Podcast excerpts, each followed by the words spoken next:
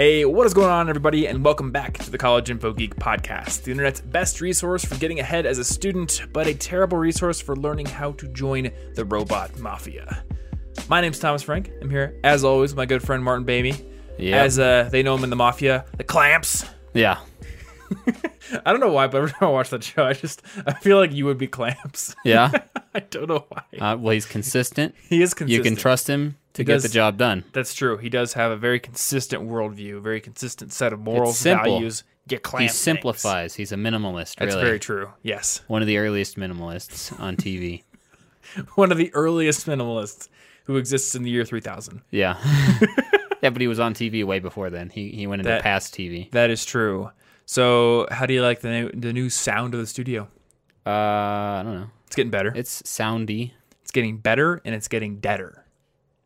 And because I have an American accent and not a British accent, those sound very similar. They almost rhyme. Yeah. Mm-hmm. Because don't people in the UK tend to actually say t for T's? Like better? Uh, it might depend on the specific UK accent. That's true. Yeah. I'm pretty sure some of them do use glottal stops. But we just use D. Better and deader. Yeah. Just got a lot of audio foam on the walls, lots of absorption foam.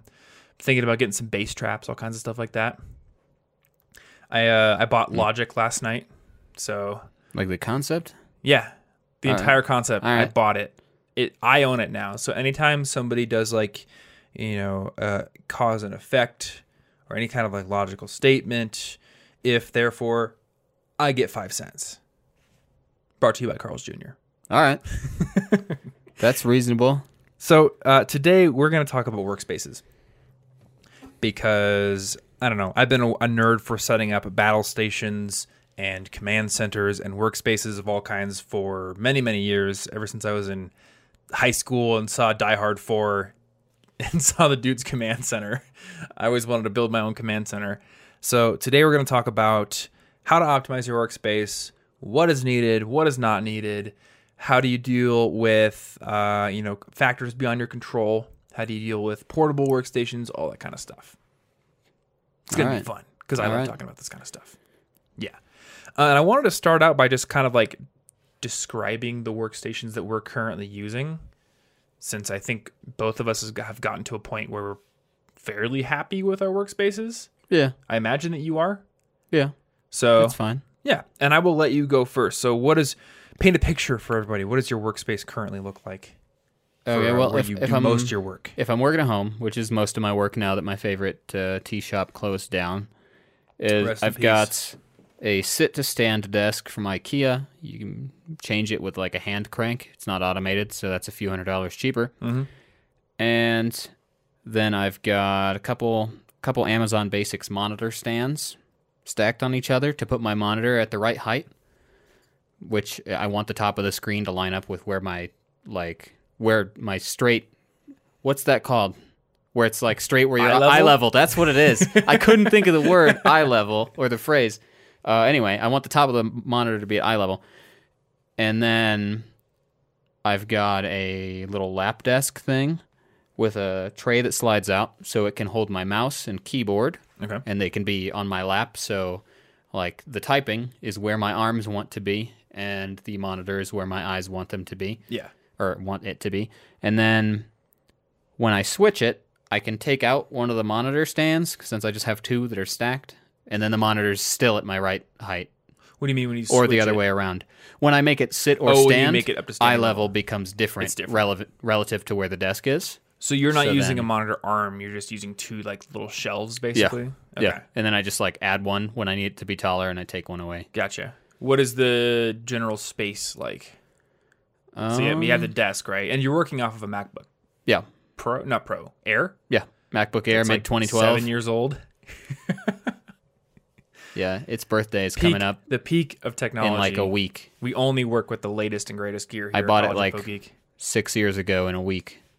Yeah. So by the time this comes out, And let it be known for the record that I offered you a what is it mid 2015 MacBook Pro Oh, this fully spec, working. This is working fine. and you didn't care. Yeah, I have see, no that's problems. a minimalist. You like you did not accept a free MacBook Pro, it's complicated. which I just gave to your girlfriend, so it's in your apartment oh, anyway. Oh, she doesn't I mind- snuck it in there anyway. She doesn't mind complication. that's true. Plus, I think she does more demanding, like CPU intensive work on her. She well, Computer she anyway? She probably does, and she needs a bigger hard drive. The only thing CPU intensive I do is when I mess around with Unity, which does Oh try yeah, to you do that. my sometimes. laptop does try to go to the moon in that situation. Anyway, yeah, so the space is basically the desk, ideally, there's one little shelf on the side upon which I place my MacBook when it is plugged in. And then below that, I've got like my headphones or my phone or whatever. Mm-hmm. And then the monitor in front of me.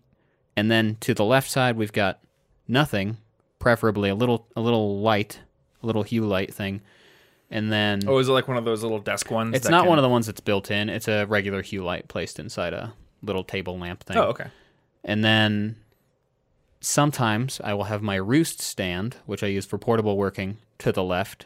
And then I'll put my laptop on that instead, flip it open, and now I've got two monitors. So you get dual monitors with the laptop, Yeah. basically. But usually you just keep it docked and closed. Yeah. Okay. I don't usually need dual monitors. It's Yeah. It's really just it's like having a billion tabs open in Chrome. It seems like it's useful, but mostly it just keeps me from focusing on one thing at a time. Yeah.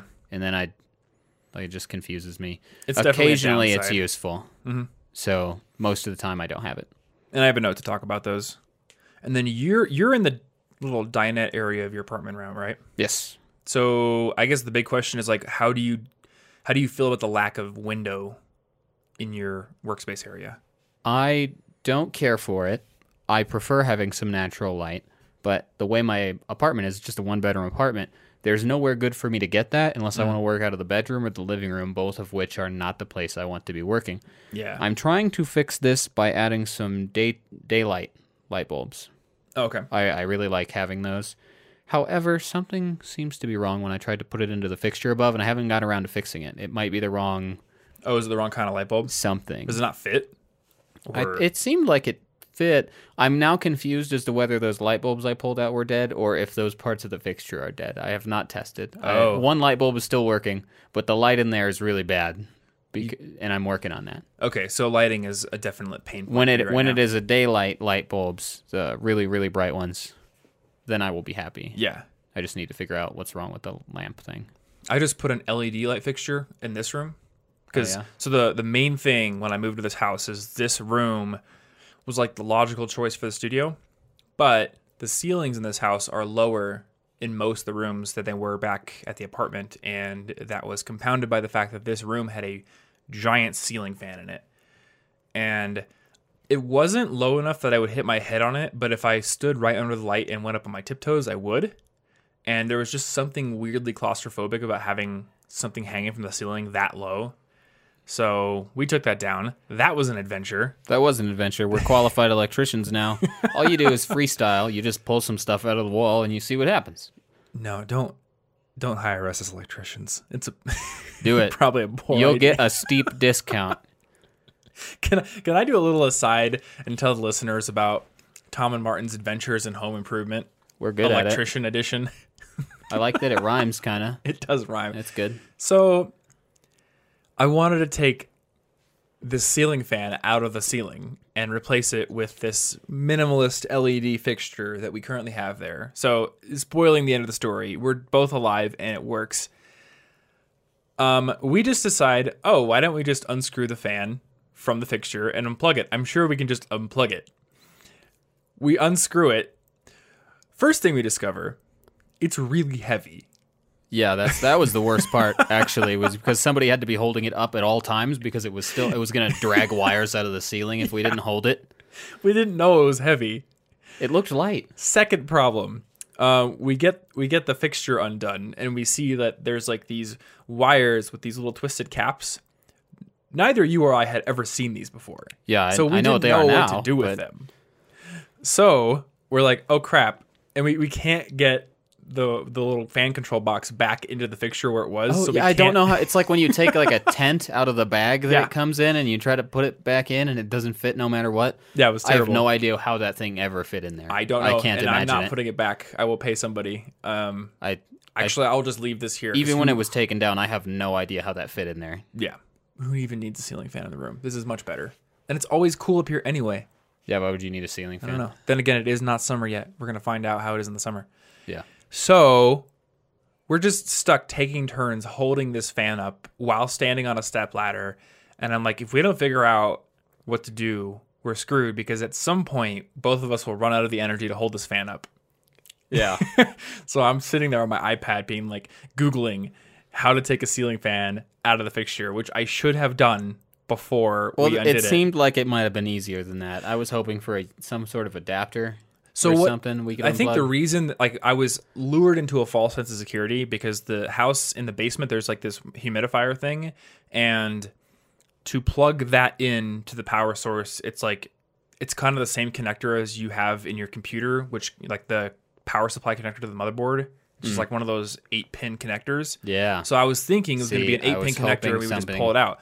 But no, it was easy. these twisted wire caps, which I'd never seen before. yeah, and and I was like, don't with. don't touch those when the Yeah. ele- electricity is still going to those wires. So You're gonna die.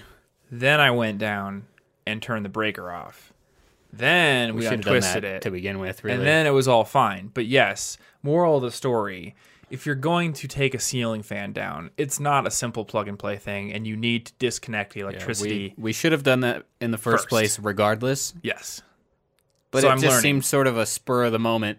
All right, Yeah. let's just pull this fan out of the ceiling. Let's not think about it too hard, and you Yeah. know it's already done. It's Unfortunately, we did not follow that reckless train of thought and, just, and decide to untwist Oh, the wire. no. I was I like, mean, I the light wanna- switch was off, so it probably wouldn't have shocked us, but it's still really no. I, re- I really don't want to touch wires. I was not yeah. gonna go any farther with that. Also, I do have non-conductive work gloves, so before people say I'm completely idiotic, I'm only half idiotic.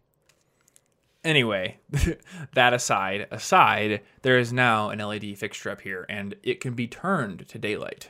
Yeah, But I have it at 2700.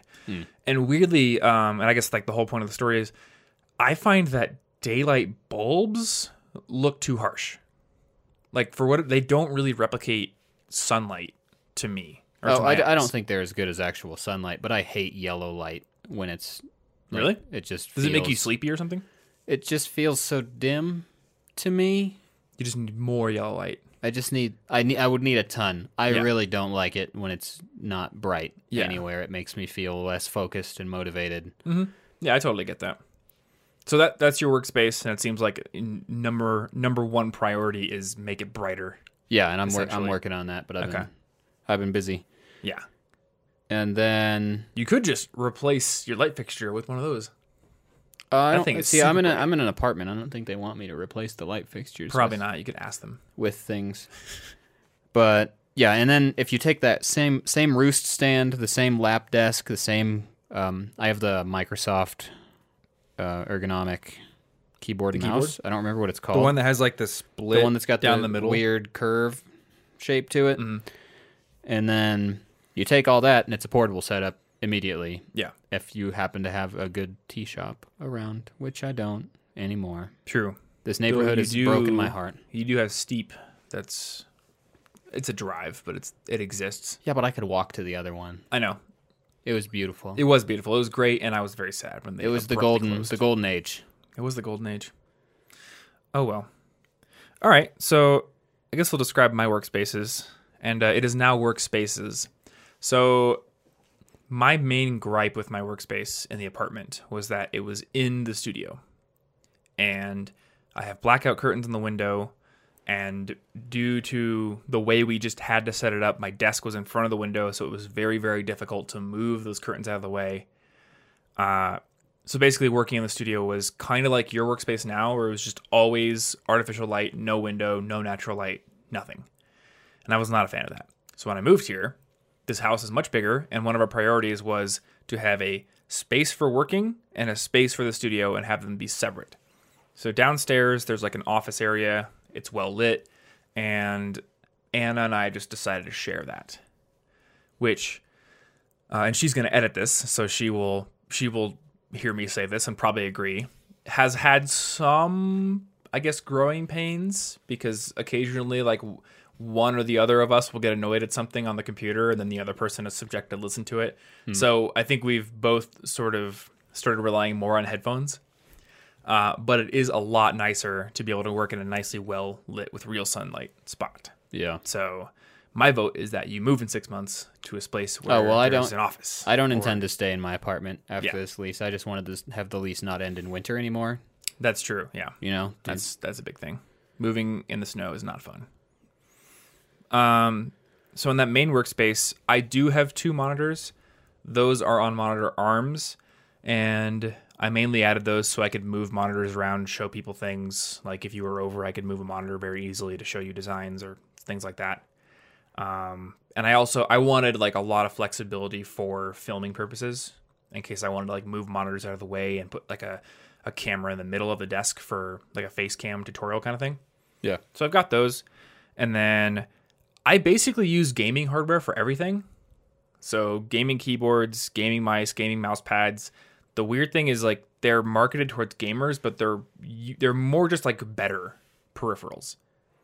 And I don't know. I think you you or you use the Microsoft ergonomic thing.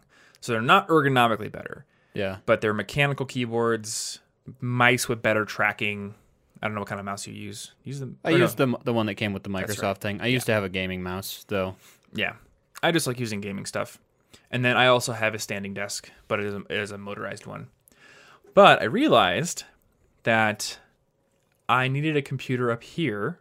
Number one, so we could record, record the podcast, so I could record videos, and if I ever need like do to do uh, video footage, I could do or sorry, like a screencast or something like that with me at the computer. It would have better audio up here, and I also want to do music, so I needed a music production area where my speakers would not bother Anna, and also where I had like proper acoustic treatment.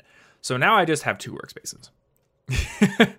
and my second workspace is very similar to yours, where it's just a MacBook dock station. And honestly, at this point, if I wasn't a PC gamer, I would just fully switch to Mac.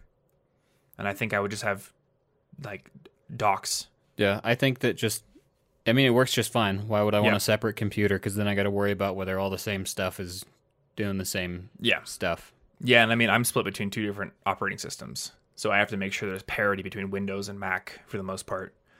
And, I, and now I'm like moving away from it because I ended up going with Logic for my DAW. So like I can't do music production on Windows. Yeah. Uh, and that was the result of a lot of research.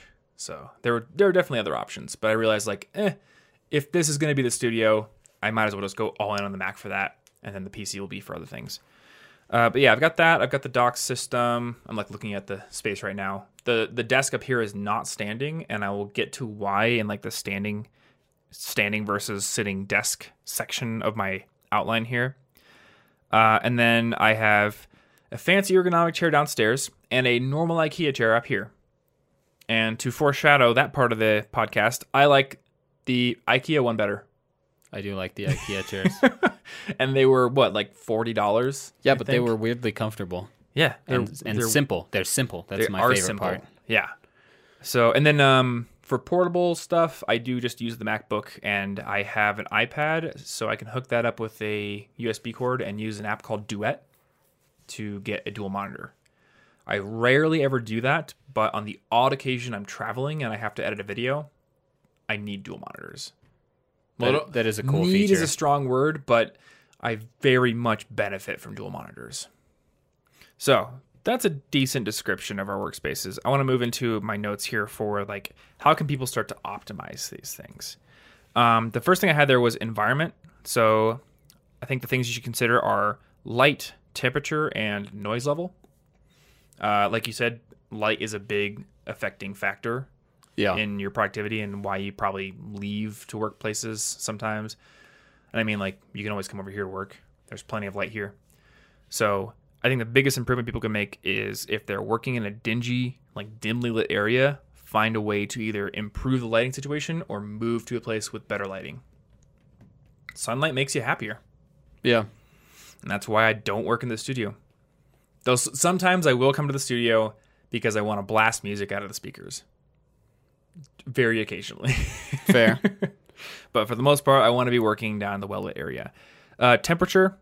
So if you can't control the temperature in your area, I think didn't you have a space heater by your desk? I point? did. It's Yeah. broken now, but I did enjoy it while I had it. Cheap heaters tend to break. I don't know. I don't even. It just like it fell over once and then it stopped working. So, but it hasn't been worth replacing. Yeah, you know, and if, if you have like decent heating and cooling in your apartment, then that's not an issue. But Yeah. otherwise, like a small space heater can be a good solution, um, or a hoodie. You know, pretty simple. And then noise level. So the one thing I'll say about noise level, um, the easiest and simplest fix that I have ever found for dealing with noise is just to get a good pair of closed headphones. And if you can afford it, a pair of noise canceling headphones, which your work gave to you for free, Yes, and you let me try, and I love noise my eyes were opened. It's so good. I was I was actually working one time on some linguistics research next to Clyde playing some really loud stuff. I was next to the huge TV playing stuff Mm-hmm. and with the noise canceling headphones on, I could I felt like they were like 3 or 4 rooms away. Like it's Yeah. not even a problem. I could hang out with anybody and still work. I think the term that I used with you when you showed me those was game changer. Yeah, it's it's pretty cool. And, And the just the other technology's day, cool, too. It is pretty cool. Just the other day, Ransom uh, pinged me on Slack and he said, "Hey, I just got some noise canceling headphones, and they're a game changer." So that That's it. They be- changed the game. They do. They changed the game, much like every rapper that ever existed. Every rapper changed the They game. all changed the game. Actually, I can name a few that really changed the game, but that's Eminem not what this the episode is about. changed the game. They did both change the game in their own ways. maybe. Yes.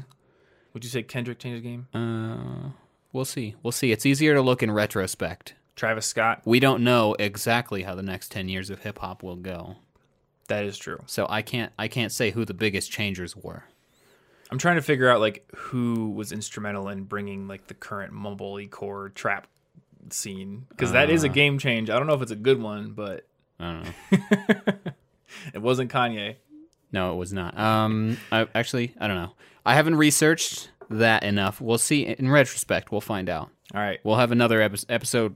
Eleven hundred hip hop history is going to be hip hop history. Actually, one time in a history class, I was supposed to be writing notes, and instead, I wrote a history of gangster rap for like two pages. Hopefully, your teacher gave you an A I hope so. or a G for gangster. Ooh, but also it's a failing grade, so it would have been clever. That's true. Yeah. This week's episode of our show is brought to you by our friends over at FreshBooks, who have built a sweet suite of tools for making your accounting and invoicing processes either more efficient or even automated. So if you're the kind of person who runs your own business, or if you're a freelance web designer or writer, or or, or what else is there?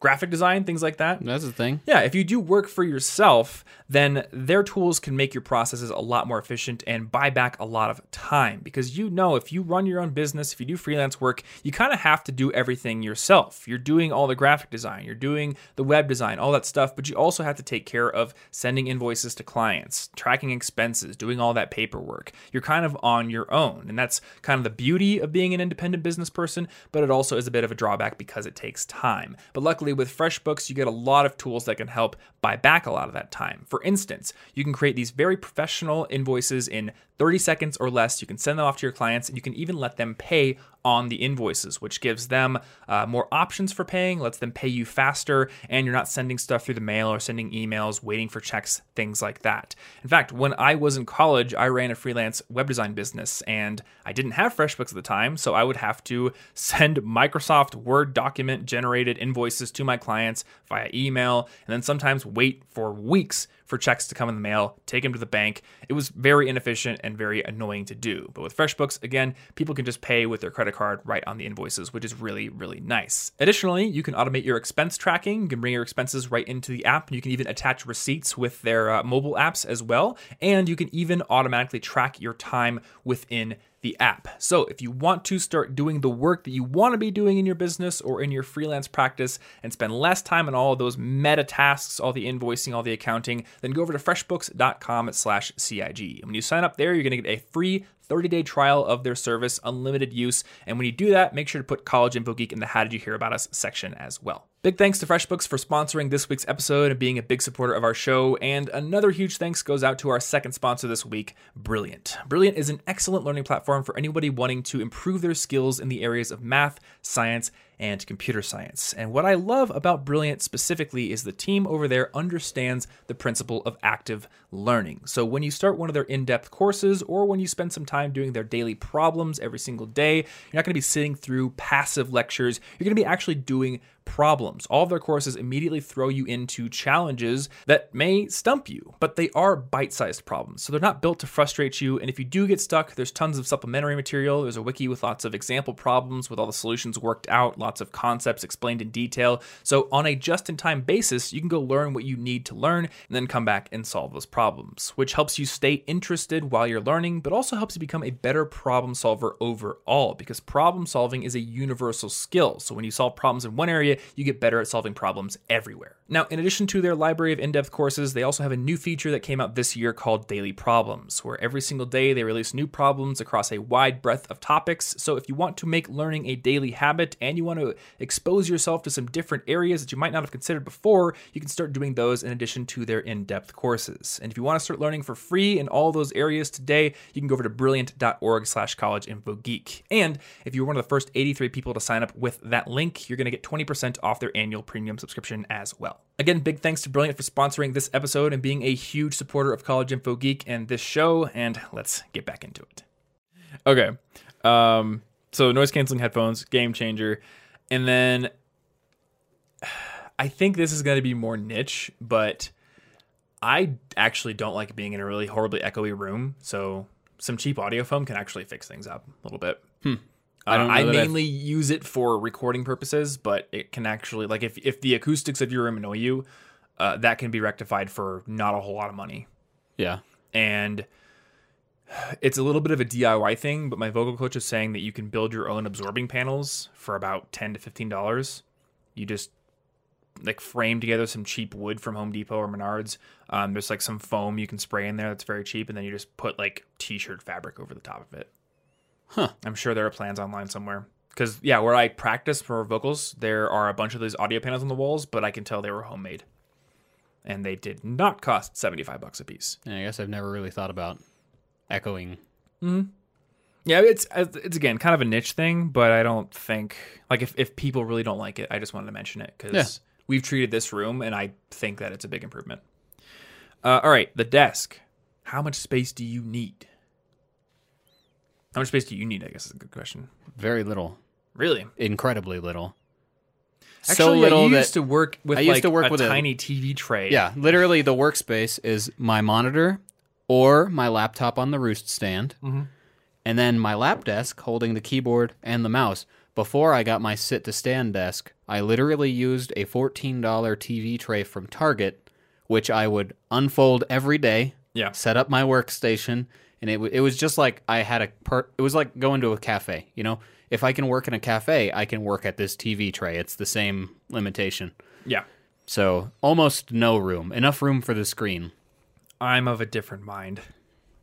I can work with a little tiny space if I need to. I mean, when I'm on airplanes, You did call things battle stations. I would not yes, call a TV I need tray a battle that. station. So Yeah, you're more of like a motorboat or like kayak kind of guy. is that is that relatable to? I don't know. I guess sure. I work in a kayak. you work in a kayak and I work on a on an aircraft carrier. okay, like when I'm on a plane, obviously I have my lap and that's it, and I can still get work done. But if I'm building a dedicated workspace, I want a fair amount of space to work with. And this stems from uh, being in high school. I had like this very, very tiny desk and I had my computer hardware on it. And every time I would need to like put a notebook down or like deal with folders and stuff, I would need to move everything all over the place. And I don't want to do that. So for me, I think like a five foot long desk is like the minimum for me personally, but I, I want six or more. I think my main one is actually seven feet and my one over there is six. And then uh, more important, I think, than the width is the depth. Because I want the ability to push my keyboard and mouse away from me if I need some workspace in front of me for drawing or for writing uh, or for taking notes or for putting a book down, things like that. I basically want space to spread out research materials if I need to. When I needed that, what I did was I bought another $14 TV tray and I put it to my left, and that's where my notebook went. I guess that works. Yeah. Which I mean, hey, that will save you money. And then I could put my keyboard on it when I wanted to get up because, you know, it's in my lap. yeah. So, bam, $30 Yeah, and you can totally do that. workstation. And I mean, I think Well, it doesn't count all the tools. well, the you can also get a, a big workstation for not a whole lot of money. You can. So you can go to IKEA and they sell uh, these little. I mean, they're they're right there actually. These little sawhorse legs. I think they're eight bucks a piece. And then if you want, you can get one of their very cheap tabletops. I mean, the one we use for our overhead camera setup is really cheap. I mean, that could be a desk. It's a little wobbly, so because I have the money for a better desk, I'm not going to use it as a desk. But Yeah. I think this whole desk setup, which is I think six feet by three feet deep, was like thirty bucks. Yeah. It's Total. it's not hard. Uh, or you could go the Amazon way and just go to like a door factory and buy rejected doors and use that as a desk. What? I don't know what they use for the desk legs. yeah, part of the? Amazon um, origin story is they were just like in. have the shapes in them. No, they would go by like no the doors with shapes in them. That's a fancy door. Do you remember our very very cheap apartment in Ames, Iowa? Because those doors did not have fancy carvings in them. They were Oh. literally flat white doors. Okay, so they are cheap. literally just doors. Yeah. So Jeff Bezos went out. He got a bunch of doors. I don't know what they use. I think they used like construction sawhorses from like the Home Depot or something as the legs, and they put them in his house and desk or in the garage, I think. And that was like the start of Amazon door desks. And then I think for a very very long time they kept doing door desks, but it was more of like a symbolic thing because they've always just been very big on frugality. Hmm. Yeah, no first class flights for Amazon execs. That may have changed because it's been many, many years since they were scrappy. I don't know. It, it has been a while. I mean, after you Yeah. buy Whole Foods, you don't. That's true. If you own Whole Foods, how scrappy can you be? Yeah, not really sure. You're eating like a kale seitan salad with some Hmm. bone broth juice on your cheap door desk. Why did you put bone broth on it if it's seitan? I'm getting mixed dietary messages. I was into it for a second, and then I was just confused. Because Chadwick Zimmerman is the CEO of Happy Gorilla Vegan Protein. it's Bars actually imitation. breakfast. It's imitation bone broth. imitation bone broth. I don't even. It's mushroom broth. It's like, like why even call it imitation bone broth? it it You accomplishes just nothing. wait. That's gonna be at Whole Foods at some point. It's gonna be double the price. It's gonna It's gonna be be sixteen dollars for and like it's just a gonna 12 it's gonna be next to it it's gonna be vegetable broth it's the same exact thing it's just gonna three dollars Don't give them ideas. they will. They will literally make. they that. can't get me i read the ingredients Imitation bone broth has imitation health benefits. whoa amazing Anyway, all this is to say, you can get a pretty big desk for not a lot of money if you know where to look. If you're willing to repurpose a door, or willing to go to IKEA, or willing to go to the hardware store and buy a sheet of plywood. yeah Like, I don't know, but I want a lot of desk. I'm also one of those people, and maybe you're going to curse me for this because you're like into ergonomics. I like to scoot myself, like, so that my belly is touching the edge of the desk and then my arms can rest on the desk instead of having armrests on my chair or, well, you just put your keyboard in your lap. So, yeah i don't think i could get my elbows at a good angle if i were to do that because i'm not as tall so i think maybe it, i don't know if it's possible that the angle's wrong for me It might I- be. if i rest my arms on it on a desk usually yeah, I think that's a preference thing. Um, so, and I want to move to, er- uh, to ergonomics very soon, but I do have one more note here for the desk area. How to get more space if you don't have a big desk. So the first thing that I did when I was young, scrappy in college, had very little money, I went to Home Depot. I found their like rejected scrap wood bin where you could basically get it for free or very very cheap like a dollar and I got one sort of long piece of wood and then just three literal scraps. And I nailed them together. It was not very sturdy, but I did not need them to be sturdy, and I made myself a monitor shelf. So that way the monitors could stand on the shelf, and then I could push my keyboard and mouse underneath the shelf if I needed like workspace for textbooks and note taking and all that kind of stuff when I was in school. Uh, that still works well, and I think that's kind of what you're doing because you said you have the Amazon Basics monitor shelves. yeah So I yeah so i use i put stuff under them yeah I cobbled my own together. Though, how much was yours? Like, were they like 25 each or together? i think it was like 20 each Okay. Yeah, I guess spend a little money, save yourself some time. I mean, I'm not exactly trying to. I don't try hard to get an expensive desk, but I'm also not trying that hard to make it cheap. I just I wanted an immediate solution, so I just did it. Well, it was have- on Prime now, so I was able to There get them go. literally Okay. in an hour or two, which saved so much time that the money didn't matter. Yeah. Which that will be next week's episode, time versus money. Ooh. Um, but if you don't have money, like I didn't when I was a freshman, just cobble yourself together some scrap wood, and there you go. Yeah. I was busy spending all my money on computer monitors, mostly computer monitors that I would sell on Craigslist, because I was hustling. Uh, the other thing is, if you do not want to build a monitor shelf, you can do monitor arms. Um, the one thing I'll notice if you buy a monitor arm, you're going to want to make sure your monitor has a VESA mount, V E S A, on the back or VESA compatible mounting area. Most monitors do, but there may be some that don't. So I just want to put that out there. I use Dell monitors. They all have VESA mounts. You just pull the normal stand off and then you clamp the or you screw the monitor arm in. And my monitor arms, I think, were like $99 a piece because I didn't really know much at the time, but you can get $25 monitor arms. That's cool. It may be the fact I think Amazon started making competitor monitor arms to the ones that I have, and then they just made them super cheap and they weren't available when I bought them. But yeah, now you can get really cheap monitor arms. They still work pretty well. Um, if you don't care about moving your monitor around, you can get them even cheaper. They're literally just like a clamp on the back of your desk. Oh yeah, make sure your desk can accept one Oh, because some desks, like most IKEA desks and tables, you know, they're like thin, but some desks have like a backing, so there's nowhere to clamp it, and you might have to drill a hole in your desk. not so being able to clamp look at that. makes clamps very sad. Yeah. Oh, why can't clamps clamp? He wants to clamp. All right. So ergonomics, standing desk. Is it worth it? What do you think? I mean, worth it in what sense? You know, I mean, I, I felt like paying for it, so it was worth it for me at the time. But if I didn't have the money, I wouldn't care. All right. What did you spend on your standing desk? Uh, a few hundred dollars, Like three hundred? something like that. Okay. I spent. I think I spent eight hundred on mine.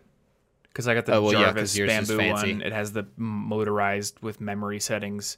Uh, but then for the studio, I just went to IKEA and I bought their Idåsen desk, which is not standing. You can get it standing for like six hundred bucks, but I didn't want the standing one. Uh, I will say the Idåsen desk is better than the Bekant. It's more sturdy, but it's also more expensive. But I don't know. Maybe you'll disagree with me here. I don't use the standing desk that often. Uh, I I do, Okay. and I do have one of the little topo mats. Oh yeah, I've got that too. The little squishy mat that Yeah, the squishy mat with a bunch of levels, so that you don't stand like stiff, because that would be about as bad for you as sitting Mm-hmm. stiff. But I do like to stand because I often it helps me to think. I feel more active. So if I'm trying to solve something, sometime sometimes I will want to kind of shuffle back and forth, or I'll need to go like walk over at the balcony really easy and come back Mm-hmm. to my desk without needing to sit. Sitting down is like when I'm ready to do the work, and when I'm standing, I'm doing all the creative thinking and I'm trying to solve things. But I don't need it. I mean, I used the TV tray solution because I didn't have good room for an office. Yeah. I literally unfolded my desk, set it up, and then, I mean, if it's that portable, if you want to stand, you just stand, and then you walk around and take breaks, and then you come back and you sit down. If you didn't have the money for it, I don't think it's doesn't do much. I'm gonna go one step further. As somebody who owns the top of the line $800 Jarvis bamboo standing desk and an IKEA not standing desk, I don't think they're worth it. Personally, I'm, I mean, obviously you use it. For one, I just can't get in the working like I can't get into the creative or deep working mood when I'm standing. I don't know what it is. Uh, the other thing is, I guess I got the standing desk so I'd spend less time sitting because I wanted to cut down on back pain issues and I wanted to be healthier. But I think I've realized like if you just get up more often and go take breaks and make sure you're exercising every day, that's way, way, way more important. Yeah, well, if you get the standing desk and then you stand stiff at your standing desk, your legs are basically locked into position and you're just typing for eight hours. That's just as bad, if not Yeah. potentially worse. I, that you're just supposed to be moving often. And I guess the concept is like, you know, if you switch positions throughout the workday, like you spend some of it standing, some of it sitting, like you're you're changing. And I, I guess I get the perceived benefit there, But personally, I think you get the same benefit just by making sure you get up, you know, at least once an hour to go do something. And I'll get up and I'll go do pull ups or I'll go for a walk outside or I've got some dumbbells and I'll do some random stuff or stand on my indo board and do some balance exercises or play guitar. Like you just got to get up and go move around. Yeah. Uh, and that brings me to the other thing fancy ergonomic chair. Worth it or not worth it? You don't need a fancy ergonomic chair. Yeah, I really don't think you do. And this is coming. You, I mean, you're pretty into ergonomics. Well, that's what happens when you mess up your nerves and have to quit everything you love for two or three years. Yeah, yeah. So I think we're in agreement here. Um, no, there there is no guarantee that future Thomas won't somehow convince himself to buy an even fancier Steelcase Leap chair because I know myself. I get into those Yeah, literally some- from a battle station. I know myself. I, I like building cool battle stations. But from my experience, so I bought the Office Master OM5 ergonomic chair, which it's not at the same level as your Herman Miller Aerons and your Steelcase gestures and leaps. And I bet you there's going to be at least one person in the comments who will be like, "Well, that's why, because you bought the cheaper one." But it was still 700 bucks. And there's all this quote unquote ergonomic research that went into it. It's supposed to caress your back and like make sure you don't get back pain, all kinds of stuff like that. I feel like I have more back pain in that chair than I do in this cheap $40 IKEA swivel chair that has zero ergonomic Honestly, this into is, it. this is a super comfortable chair. Yeah, I like this me, chair. I think the most important thing is just a little lower back support, which I am also using a fourteen dollar fold out Target chair, and then a little a little like pillow thing. Yeah. Bam! I've created an ergonomic chair that supports my back, and I didn't I didn't really need it anyway because the most important thing I think is making sure it's at the right height for your legs. Yeah. I mean, I'll go one step further. I don't think you need back support at all. Again, no, not a doctor. So there may be other cases out there. Maybe your doctor has told you like you specifically need back support, but I think like for the average human, uh, you should be able to sit and use your core muscles and your obliques to stabilize yourself. I mean, like right now, I I do not have my back up against the back of this chair. I'm Yeah. slightly leaning forward, and because I do core work, I don't feel back pain right now, and I'm I don't know, I feel totally comfortable. Yeah, well, I, I got the pillow because I had damaged my muscles. Yeah. So there you go.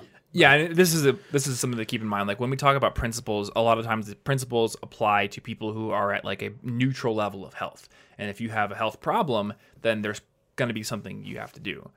Like I could be like, oh, all human beings don't need to use crutches, but like if you have a broken leg, Oh, yeah. you should probably Yeah, use that's a- crutches. that would be terrible So- advice. And you know, and you know, no one would ever say that, but it, it gets it's very easy to say like nobody needs back support in their chair, nobody needs arch support in their shoes because naturally we you know we're evolved to walk barefoot.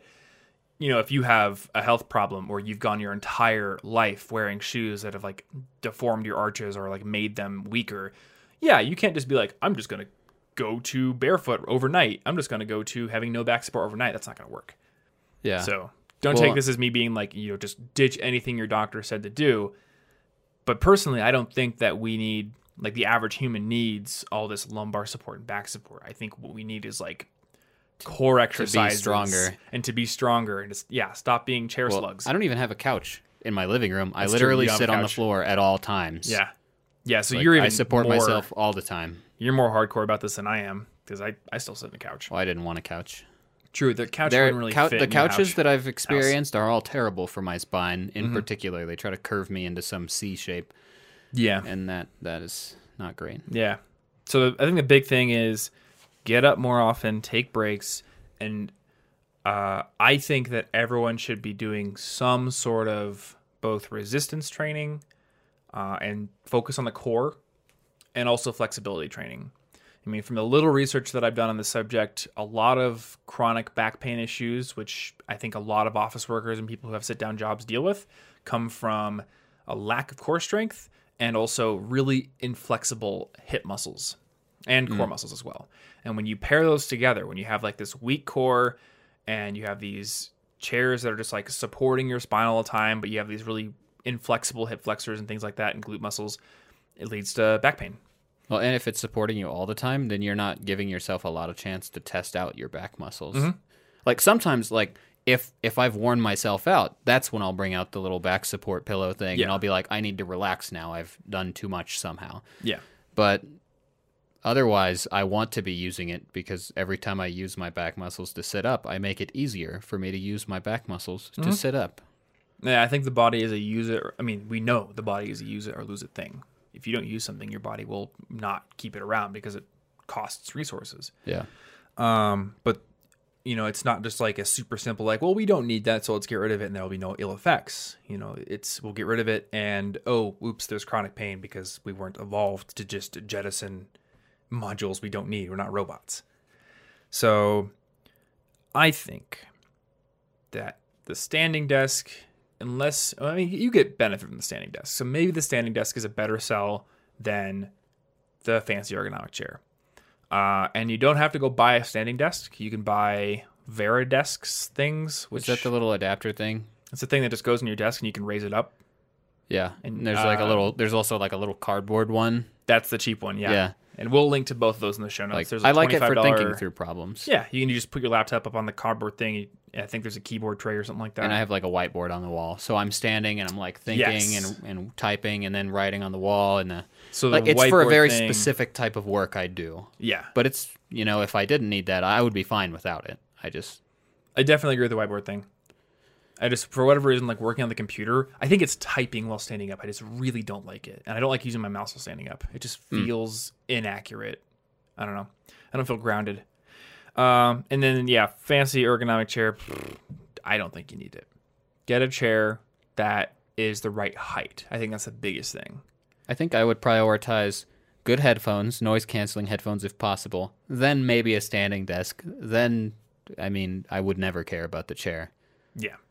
Um, and so good headphones, like noise canceling, are great. Uh, I think I mentioned this earlier. I said closed headphones. Yeah, closed. closed so that means over the ear design not like on the ear i think those are less comfortable like the ones that go I don't like the ones the that ear. like squish your ears. I like the ones that go all the way around. yeah so the, the fancy terms are circumaural or supraaural you want circumaural or Yeah. just all around your ear and then closed just means that they they're not noise canceling they don't use active noise canceling but they are sort of sealed whereas open headphones they literally just have like a, a mesh grate and those if you're an audiophile can sound better they will because they let the sound they don't like trap the sound so it might be a little more accurate but closed headphones give you better isolation. So if you're on a budget you could spend i think $22 on sennheiser i forget the model. I bought them for my brother when he was in college like hd 200s or something like that. We'll find them for the show notes. They're very cheap and they will provide a lot of isolation you know especially if you're actually playing music. Uh, so before we move on from ergonomics, we kind of said that like the standing desk probably not that worth it. Fancy ergonomic chair really not worth it. What do people want to consider for ergonomics? Like their body positions. Yeah, just like monitor height, seat height, desk height. Like what? Okay, so How do um, you determine what those are? I like to have my monitor. So the very top of the screen itself, the visual part, not like the frame it's in, the top of the, you know, the pixels, Mm-hmm. Is in line with my eye level because So not the center, the top of it. yeah, Okay. is um, that I just want to be able to keep my neck back and Ah. straight because I used to, and this this is what led to my nerve injury actually, is I used to get closer and closer and hunch forward, Yeah. and then I would I would basically look like I was trying to be some sort of ridiculous movie monster thing, and I would ruin myself for hours and not even realize it. But I want all of the screen to be very easily within my my eyesight with it with me keeping my neck back. So the neck should be back, the shoulders should be not raised or hunched forward.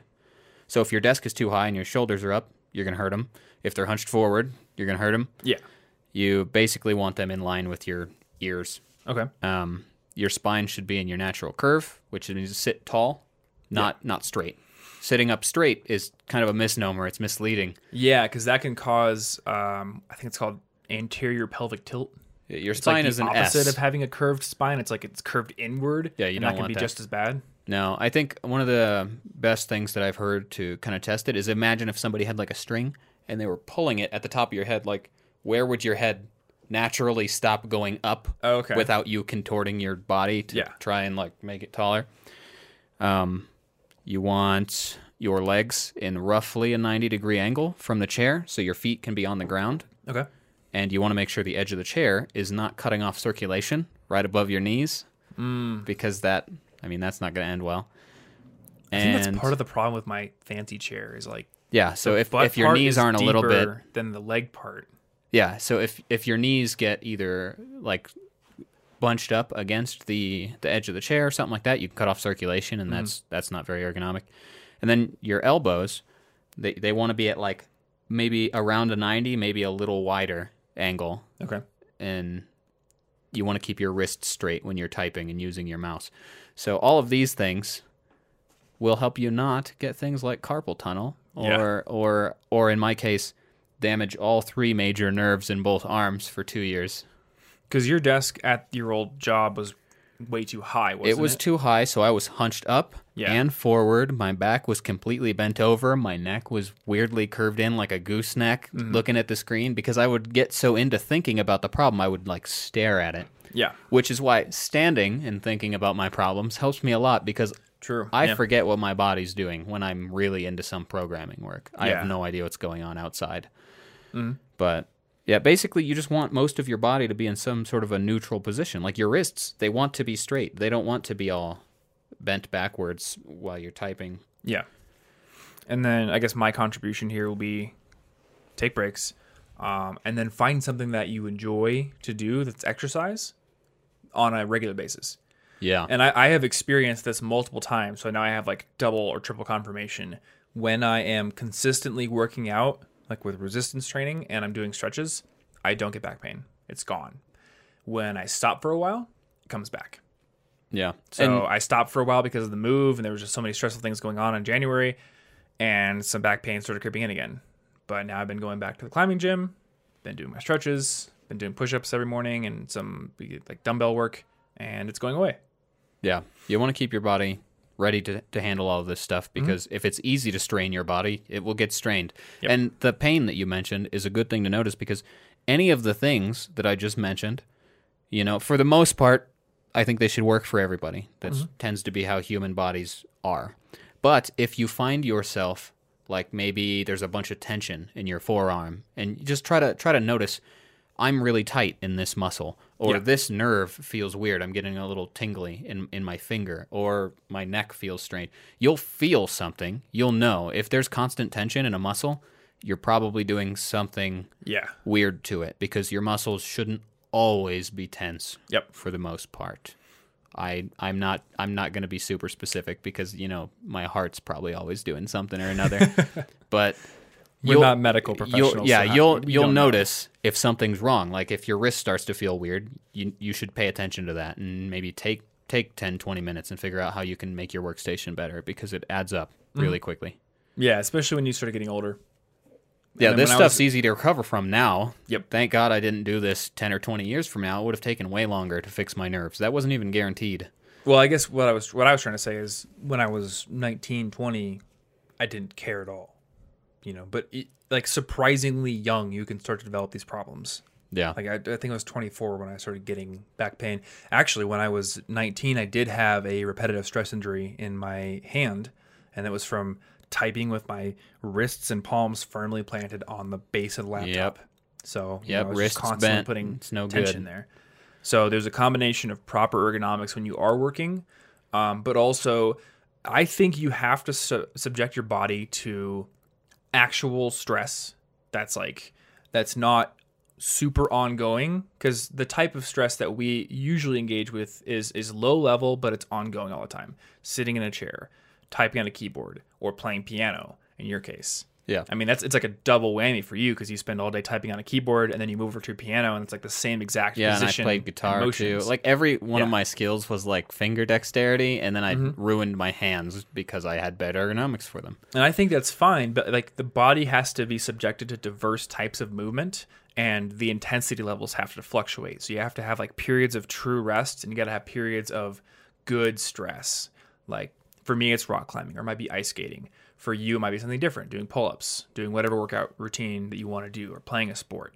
But if you're if you're operating along the entire bandwidth of different movement types and different stress levels, then I think that's a lot healthier than just constantly staying in this middle ground where you're locking yourself into a specific position.